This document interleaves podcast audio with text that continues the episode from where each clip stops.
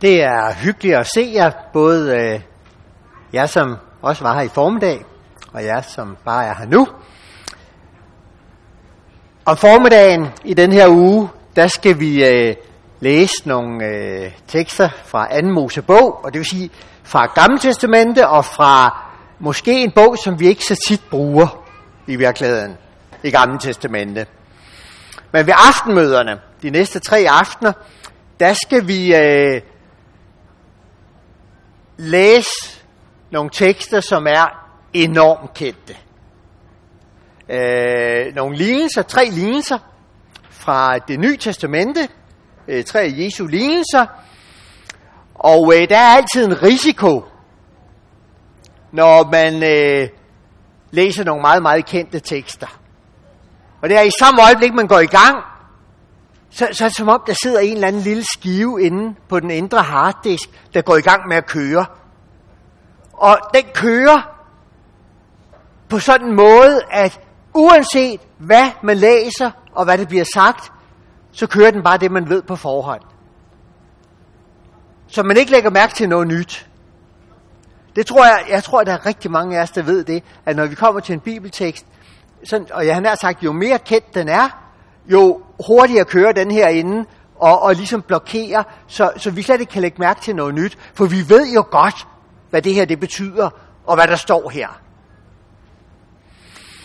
For i et forsøg på at undgå det, de her tre aftener, så skal vi gøre brug af et særligt redskab til sådan at prøve at se på de her tre kendte lignelser på en ny måde. Og det redskab, vi skal bruge, det er det, som i det hele taget er et fantastisk godt redskab til lige at se på Bibelen med nye øjne og gøre nye opdagelser. Og det er den jødiske baggrund. Baggrunden i Israel. Jesus var jøde. Han levede i Israel. Tilhørende, som han fortalte de her lignelser til, var jøder og kendte forholdene i Israel. Det er vi ikke. Og derfor kan det være en hjælp til at forstå budskabet, lige at bruge den jødiske baggrund. Og det skal vi gøre øh, de her tre aftener. Det gælder også det, som er vores, øh, øh vores tekst, den lignelse, vi skal se på i aften, som er lignelsen om de fire slags jord, som vi har i øh, Markus evangeliet kapitel 4. Og lad os lige begynde med at læse bare lige et øh, lille udpluk af det, nemlig selve lignelsen fra vers 4 til vers 9. Og øh, der siger Jesus sådan her, Markus 4, fra vers 4 til vers 9. Hør her. En sædemand gik ud for at så. Og da han såede, faldt noget på vejen, og fuglene kom og ud derop. Noget faldt på klippegrund, hvor der ikke var ret meget jord, og det kom straks op, fordi der kun var et tyndt lag jord, og da solen kom højt på himlen, blev det svedet, og det visnede, fordi det ikke havde rod. Noget faldt mellem tisler, og tislerne voksede op og kvalte det, så det ikke gav udbytte. Men noget faldt i god jord og gav udbytte. Det voksede op og groede, og noget bare 30, og noget 60, og noget 100 folk. Og han sagde, den der har ører at høre med, skal høre. Lad os bede sammen. Herre Jesus, du talte den her lignelse, og du er hos os i aften. Så åbn vores hjerter og også vores forstand, Herre, så vi forstår, hvad det var, du sagde. Og så beder vi dig om, Jesus, at det ikke bare må blive teori, men også til virkelig liv i vores hjerter, der påvirker den måde, vi lever på fremover.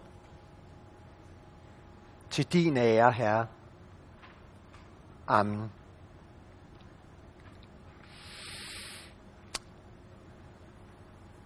Jeg er øh, sådan københavner, og øh, jeg havde faktisk overvejet, jeg har faktisk også skrevet det i manuskript, at nu vil jeg lige bede alle, der er født eller opvokset på landet, om at række en hånd op. Men, men jeg har lige besluttet, jeg tør alligevel ikke, for jeg tror, jeg, det bliver meget tydeligt, at jeg er i totalt mindretal. Øh, så, så jeg tror alligevel ikke lige, jeg har modet til det. Øh, jeg tror, der er rigtig mange af jer, der ved tusind gange mere, end jeg gør om landbrug. Og øh, som derfor har umiddelbart en bedre forudsætning for at forstå øh, den her lignelse, som vi lige har læst. Og så måske alligevel ikke. For den her lignelse ligner altså ikke rigtig dansk landbrug. Der er et eller andet her, som er meget underligt. Jeg tror jer, som er landmænd, eller vokser op på landet, eller ved noget om landbrug i modsætning til mig, jeg tror, at hvis I virkelig lægger mærke til, hvad Jesus siger her, så tror jeg, I undrer jer.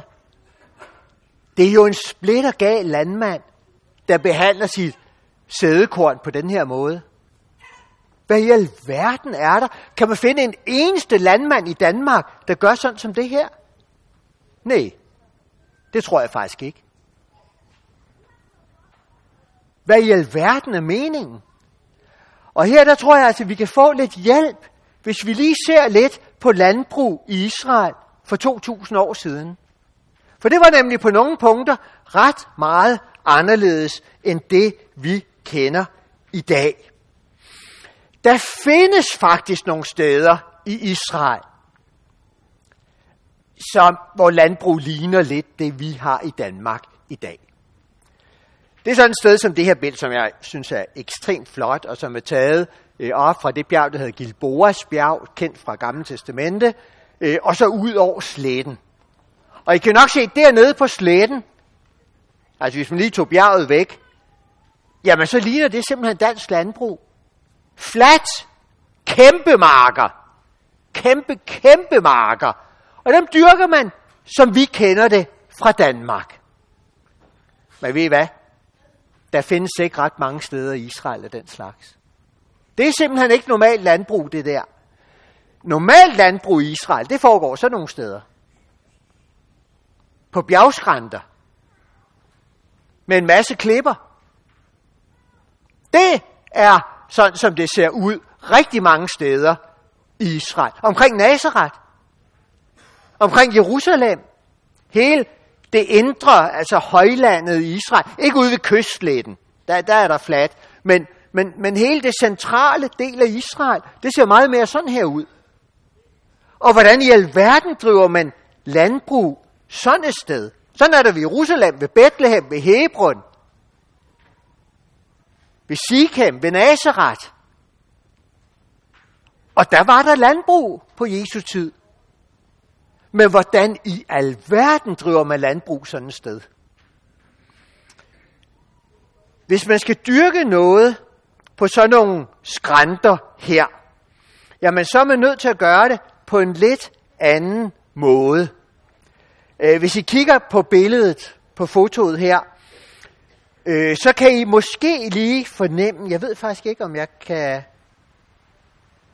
Kan I se den pil? Nej, det kan I ikke, så jeg kan ikke rigtig lige øh, pege på det. Men hvis I ser sådan lige cirka midt i billedet, der kan man godt se, at der ligger sådan en række sten, og sådan en række sten mere ved siden af. Det, det er gået noget til, men der har været terrasser. Øh, hvis I kigger på bjerget over i baggrunden, så er det meget, meget tydeligt, hvordan der har været lavet terrasser hen ad bjergskråningen. Og det skyldes simpelthen, at hvis man har sådan en bjergskråning, og så bare sår, så når regnen kommer om vinteren, så skyller den bare det hele ned i bunden, og man har nul høst. Det vil sige, man er nødt til, inden man kan drive landbrug sådan et sted her, og så lige gøre noget ved bjergskråningen. Man er simpelthen nødt til at lave terrasser. Og en væsentlig del af landbruget på Jesu tid var terrasselandbrug. Det gjorde man på den her måde, at man byggede nogle øh, små mure, gære af sten. I kan se på tegningen her, der er der tre, sådan forskubbet fra hinanden, øh, gære af sten. I kan se øh, det grå skrå, ikke også, som er klippegrunden. Ja, det er jo bare en tegning, altså den er normalt lidt mere bulet, ikke? Men, men øh, bare sådan for lige at, at illustrere det. Det er klippegrunden, og så har man bygget de her tre sten øh, mure øh, op, og så fylder man jord ned mellem muren og så klippegrunden, der går her. Ikke? Det, den trekant her, den fylder man så med jord. Meget gerne lidt forskellig jord. Så når man nederst, der fylder man noget, øh, noget kalkholdigt jord, som kan holde på vandet. Sådan at når det regner, og det regner ikke så meget i Israel, så det er meget vigtigt, at vandet ikke bare løber væk, ikke også? Sådan at det lige holder på vandet og holder fugten i mellem muren og klippegrunden. Der hvor, hvor jorden er, ikke også? Så først nederst hen sådan noget kalkholdigt jord, der, der kan holde rigtig godt på vandet, så det ikke bare siver igennem.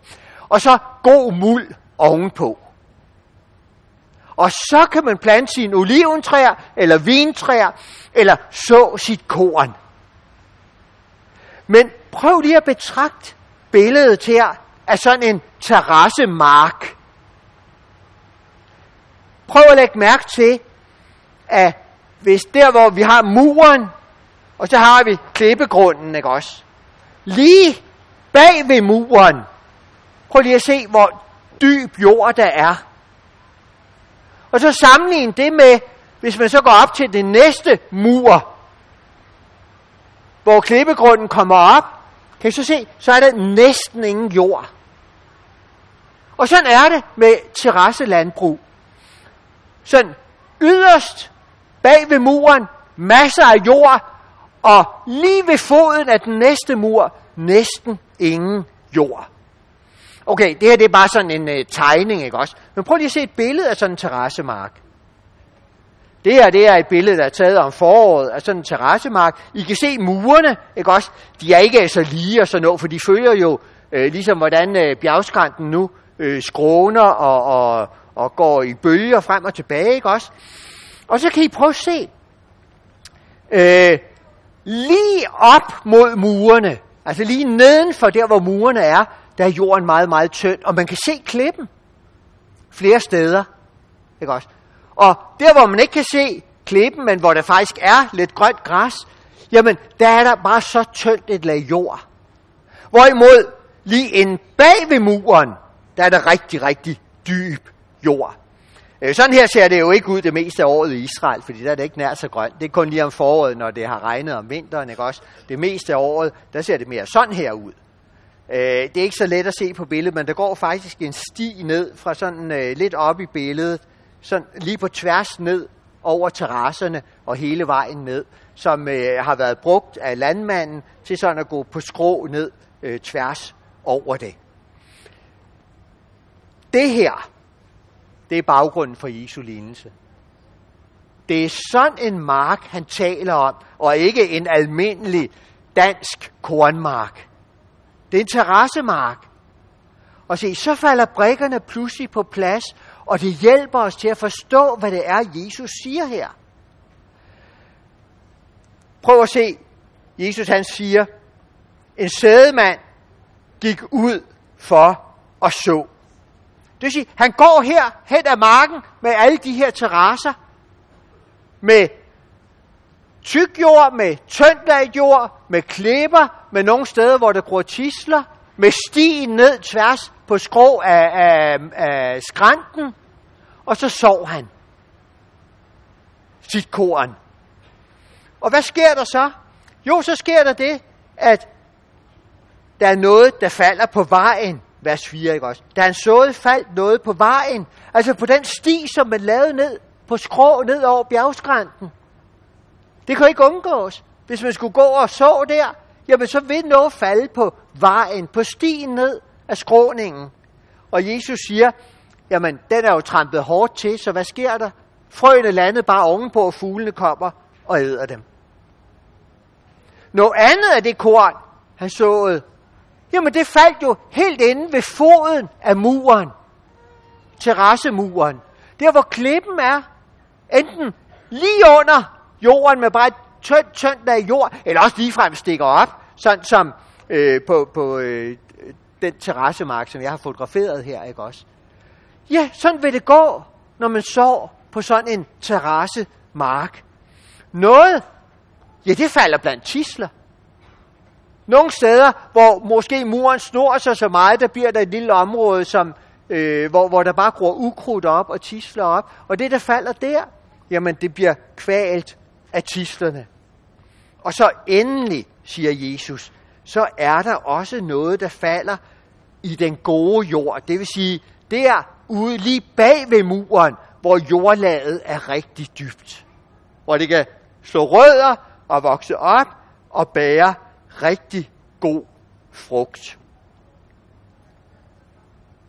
Det er Jesu lignelse. Nu har vi baggrunden for at forstå den. Men hvad betyder det så? Altså, det her, som vi er nødt til lige at bruge 10 minutter på, øh, som danskere, ikke også? Det vidste enhver, der levede i Israel dengang. Fordi det var sådan, det meste af landbruget var. Men hvad betyder det?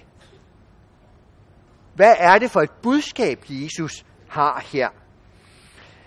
Selvom de dengang umiddelbart forstod det, altså øh, kendte til, sådan er et landbrug, så var spørgsmålet heldigvis også for dem, hvad i alverden betyder det her, Jesus? Og de spurgte ham om det, og han svarede. Og det første svar, vi får på, hvad det her det betyder, det giver Jesus os jo allerede, da han lige fortæller det. For i vers 9, lige efter han har fortalt om de her fire forskellige slags jord, ikke også, så siger han, den, der har øre, hører med. Det vil altså sige, alle mennesker, der har ører, skal høre. Og så siger vi, jamen er det ikke en selvfølge? Nej, det er det ikke ifølge det, Jesus siger. Man kan høre, høre lyden. Man kan høre, også høre ordene, men uden at man virkelig hører det. Altså uden at man hører det på sådan en måde, at det ændrer noget i livet. Lad, lad os prøve at gøre det konkret, ikke også? Det Jesus han siger, det er, det er muligt at være på bibelcamping på Lystrup Have, og høre både bibeltimer og aftenmøder, uden at høre noget som helst. Ja, ja, man hører det. Man kan måske også bagefter sige noget om, hvad var det, man hørte om i aften. Ikke? Det var noget om, om noget mærkeligt landbrug. Men uden at høre. Altså høre sådan, at det går ind i hjertet og får betydning for, hvordan vi lever. På hebraisk, der har ordene at høre og at adlyde, de hænger meget nøje sammen. Hvis man hører, og det går ind af det ene øre ud af det andet, og man fortsætter bare med at leve, som man har levet hele tiden, så har man ikke hørt. Selvom man måske har siddet og, og lyttet. Det Jesus siger her, det er vildt vigtigt for os. Og det rejser et kæmpe spørgsmål til os, der er på Bibelcamping. Hvordan hører du?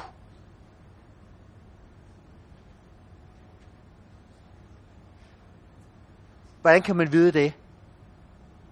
Jo, det kan man vide, om det vi hører på den her bibelcamping kommer til at ændre noget i vores liv.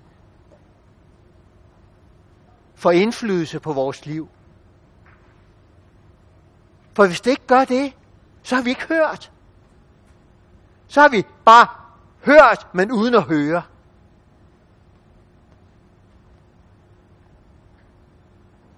Så Jesus fortæller den her lignelse for at minde os om, at det ikke nok bare at høre med ørerne, men vi skal høre på sådan en måde, at vi lever efter det.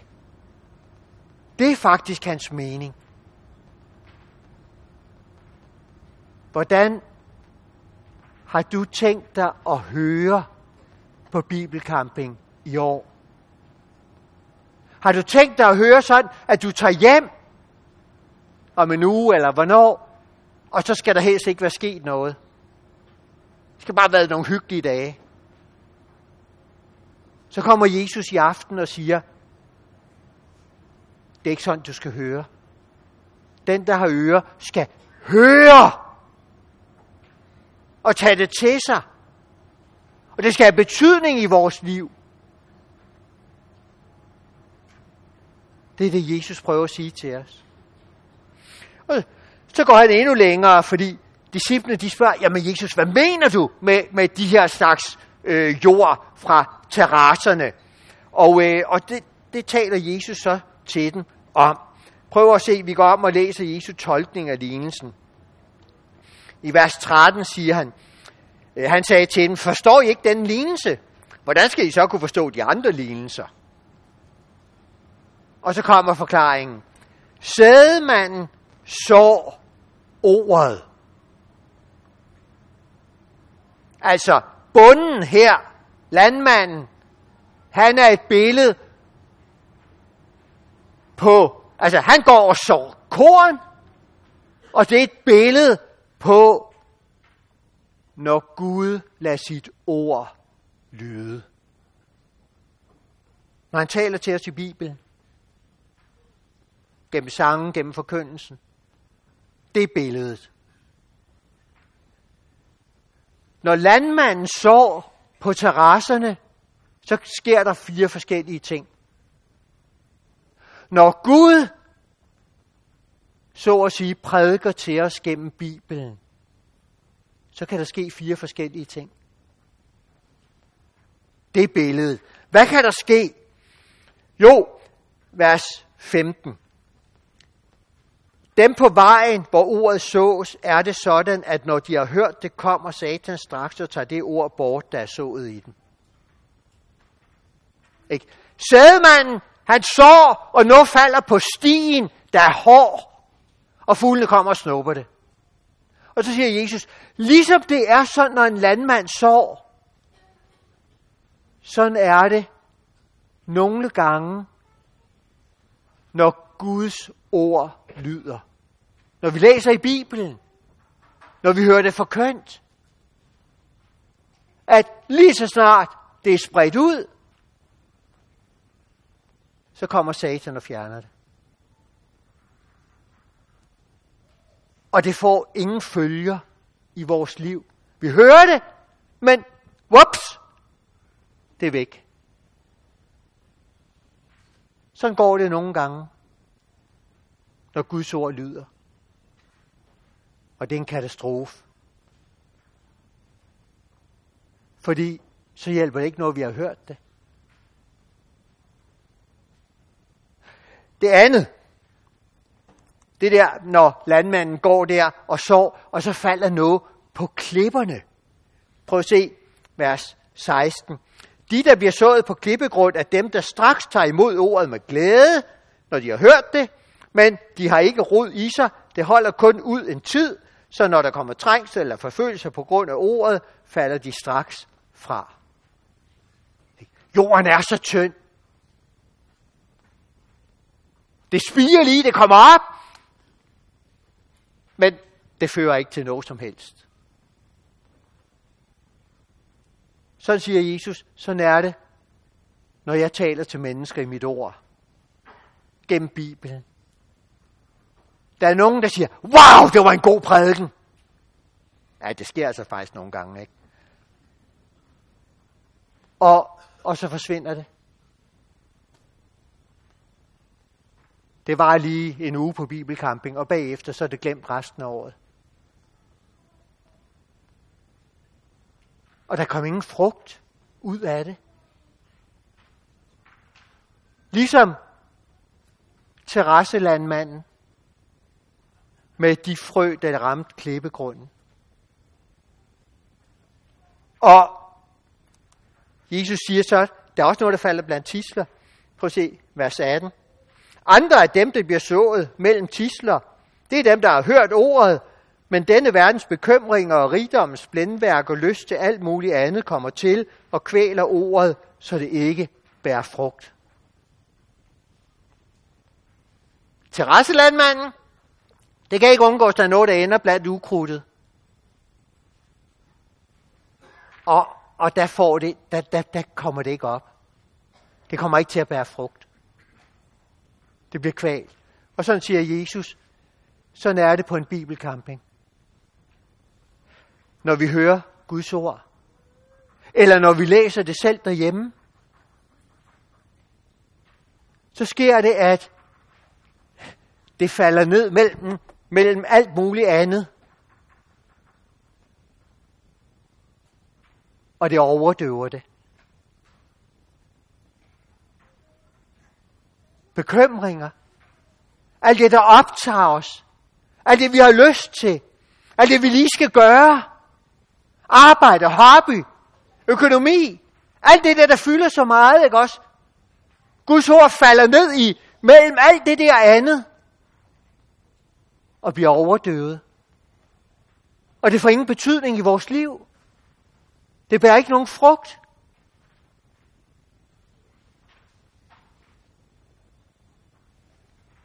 Og så siger Jesus, og så er der også den gode mulighed. Vers 20. De, der bliver sået i den gode jord, det er dem, der hører ordet og tager imod det, og bærer frugt 30, 60 og 100 fold. Der er også dyb jord, hvor Bibelens ord falder ned og bliver bevaret og er i tankerne og præger vores liv, så det bærer frugt i os. Hvad er forskellen på de her fire måder at høre på? Ja, det allerførste, vi skal lægge mærke til, tror jeg, det er, at der er et punkt, hvor der ikke er nogen forskel. Alle fire slags mennesker har hørt ordet. Det vil sige, den her lignelse handler ikke om dem, der aldrig nogensinde kunne finde på at gå til gudstjeneste, eller prædiken, eller bibelcamping, eller møde. Den her lignelse, den handler om os, der faktisk hører ordet. Det er ens for alle fire. Her, der taler Jesus om mennesker som os, der læser i Bibelen og sidder til møde. Det er os, det her handler om. Det er ligheden. Men så er der også en forskel. Og jeg ved ikke, om I lagde mærke til det, da vi læste. Jeg tror, jeg har læst den her lignelse rigtig, rigtig mange gange, indtil der var en, der gjorde mig opmærksom på, der er en forskel. Prøv, prøv lige igen at høre det. Dem på vejen, hvor ordet sås, der er det sådan, at når de har hørt det, så sker der et eller andet. Eller i vers 16, de, der bliver sået på klippegrund, er dem, der straks tager imod det med glæde, men når de har hørt det, så sker der noget. Eller i vers 18, dem, der bliver sået mellem tisler, det er dem, som har hørt ordet, og så sker der noget. Kan I høre, alle tre gange ved de tre første slags sædejord, der er der tale om dem, der har hørt ordet, og så sker der noget andet. Hvorimod ved den gode jord, der står der, dem der bliver sået i den gode jord, det er dem, der hører ordet i nutid. Dem, der hører ordet. Og så sker der ikke noget andet, der kommer ind og forstyrrer det. Dem, der hører det. Og hvor det får lov til at blive ved med at være der. Dem, der hører det igen og igen og igen. Det er forskellen på de her. De tre første, det er dem, der hører, og så vups, alt muligt andet. De fjerde, det er dem, der hører, og så får det lov til at bære frugt i hjertet. Hvad er det, Jesus han siger til os? Han siger, det er ikke nok at være på bibelcamping en gang om året. Han siger, det er ikke nok at gå til gudstjeneste og møder ved passende lejligheder, og så bare sidde og høre, hvis vi ikke virkelig tager det til os. Og lad det bestemme, hvordan vi lever. Det er ikke nok. Vi skal høre ordet, Og så skal vi lade det præge os. Gemme ordet i vores hjerter. Tænke over det, overveje det.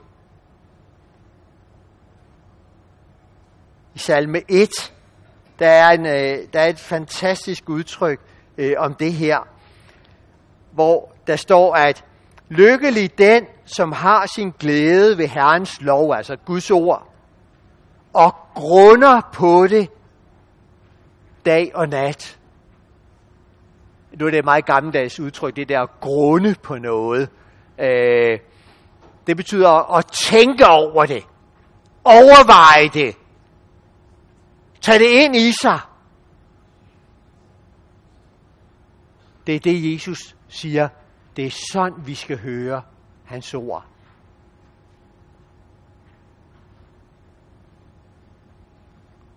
Så sker der noget helt enormt. Og her kommer så den overraskelse, som Jesu lignelse slutter med. Dem, der hører ordet, tager imod det, bærer frugt 30, 60 og 100 folk. Jeg har sagt at jeg er ikke på nogen måde landmand. Men det der, det er et godt udbytte. Det var det i hvert fald i Israel dengang. 100 folk. Det var stort.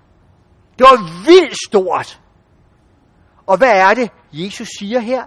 Han siger, hvis vi hører Guds ord, bruger Bibelen, læser den, tager den ind i os, lad, det, lad os fylde med Guds ord. Ved I hvad så? Så bærer Guds ord helt enorme virkninger i os. Der er ingen grænser for, hvad Guds ord kan udvirke i os.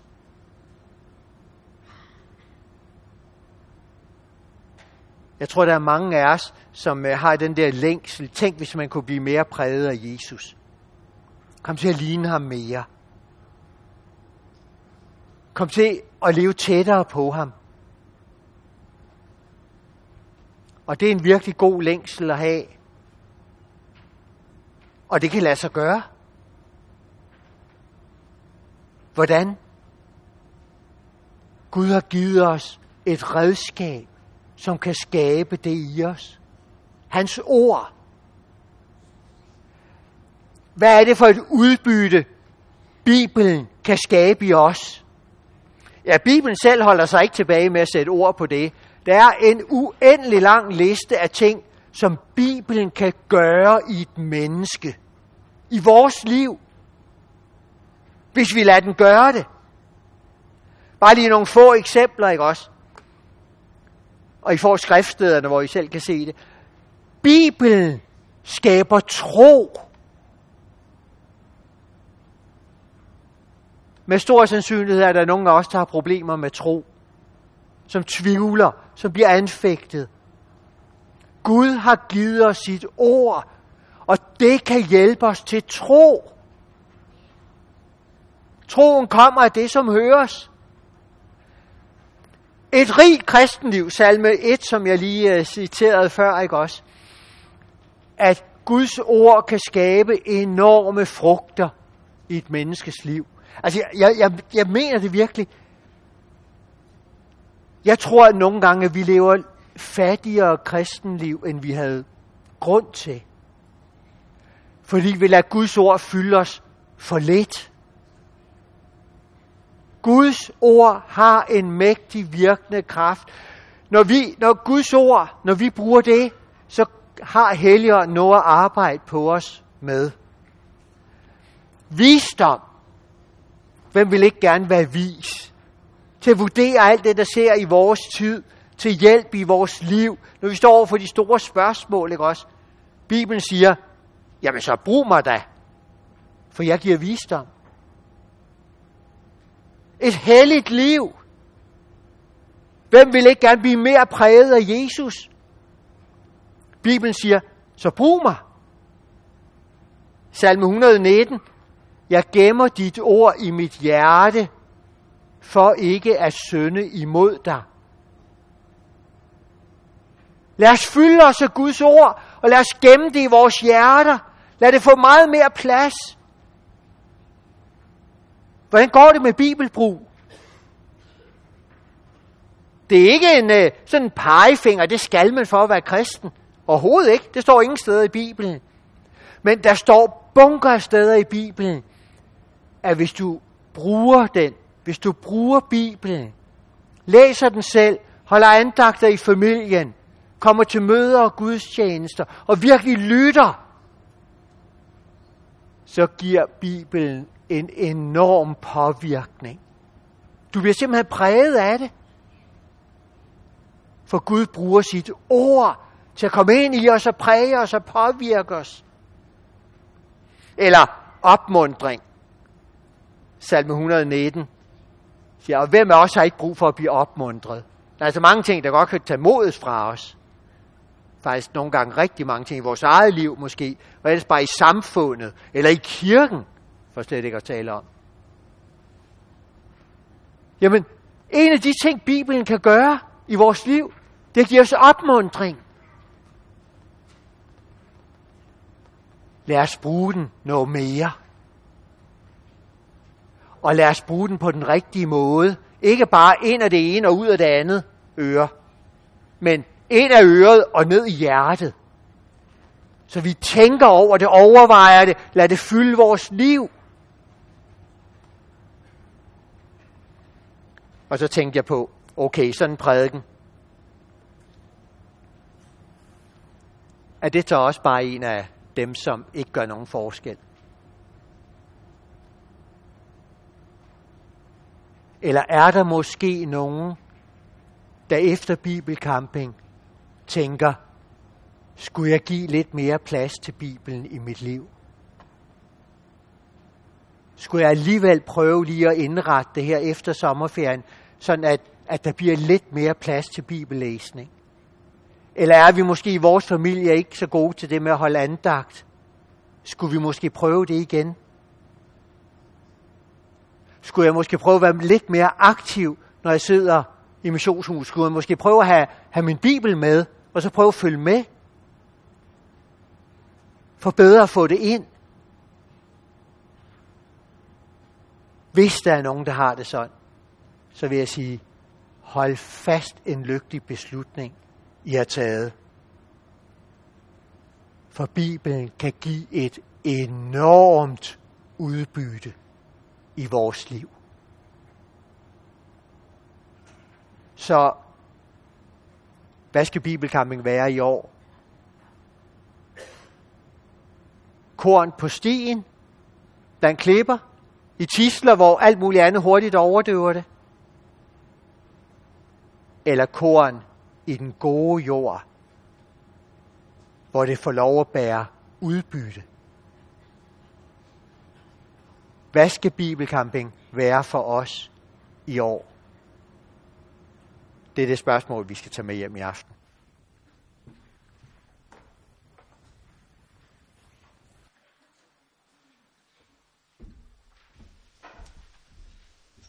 Vi skal øh, fortsætte med at synge sangen, Gud er min hyrde.